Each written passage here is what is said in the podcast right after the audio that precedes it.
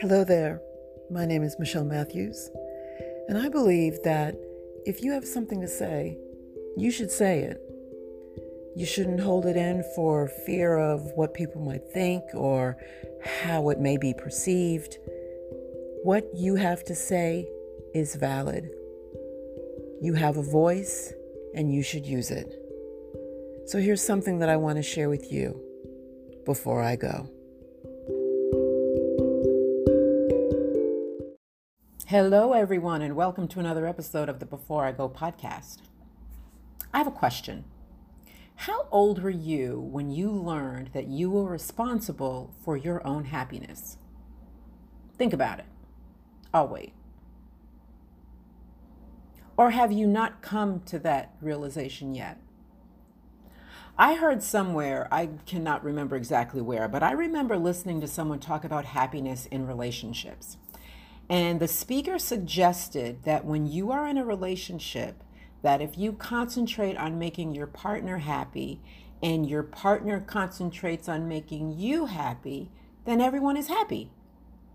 The speaker went on to suggest that that is what true unconditional love is making the other person happy. Interesting. Obviously, I'm no relationship expert, and if you like it, I love it. It just has not been my experience. And that's basically what this podcast is about my experiences. See, my experiences have taught me that I am responsible for my happiness, and to put the burden of my happiness on someone else's shoulders causes nothing but anxiety, resentment, anger, disappointment, and grief. But maybe that's just me. I swear, ever since Tom Cruise told Renee Zellweger that she completed him, we have been looking for someone to complete us as well. Here's a newsflash for you you are complete. I want you to look in the mirror and repeat that to yourself every morning. I am complete. I am complete. I am complete. It is my feeling that when you enter a relationship with the expectation that the other person is going to make you so happy, then you have already messed up. Why? Because it's not their job to make you happy. The problem is that you're not happy, and the solution is to find out why and to take the proper steps to make yourself happy before you get into that relationship. In other words, if you're not happy on your own, then you will never be happy with someone else all you'll do is transfer that unhappiness onto the other person, and the result will inevitably be two very unhappy people. Happiness is an inside job, which means it starts from within. Happiness is a choice. If I have learned nothing else during the pandemic, during the pandemic, it is that. For a while, honestly, I chose to be miserable. I chose to overeat and not exercise. I chose to not only see the glasses half empty, but I saw that thing as completely empty. That was my choice. I realized, however, that that choice was not serving me. I choose differently now. I had to in order to get back my peace of mind.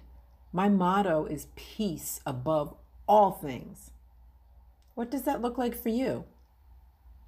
It is so easy to allow our happiness to be determined by our present circumstances.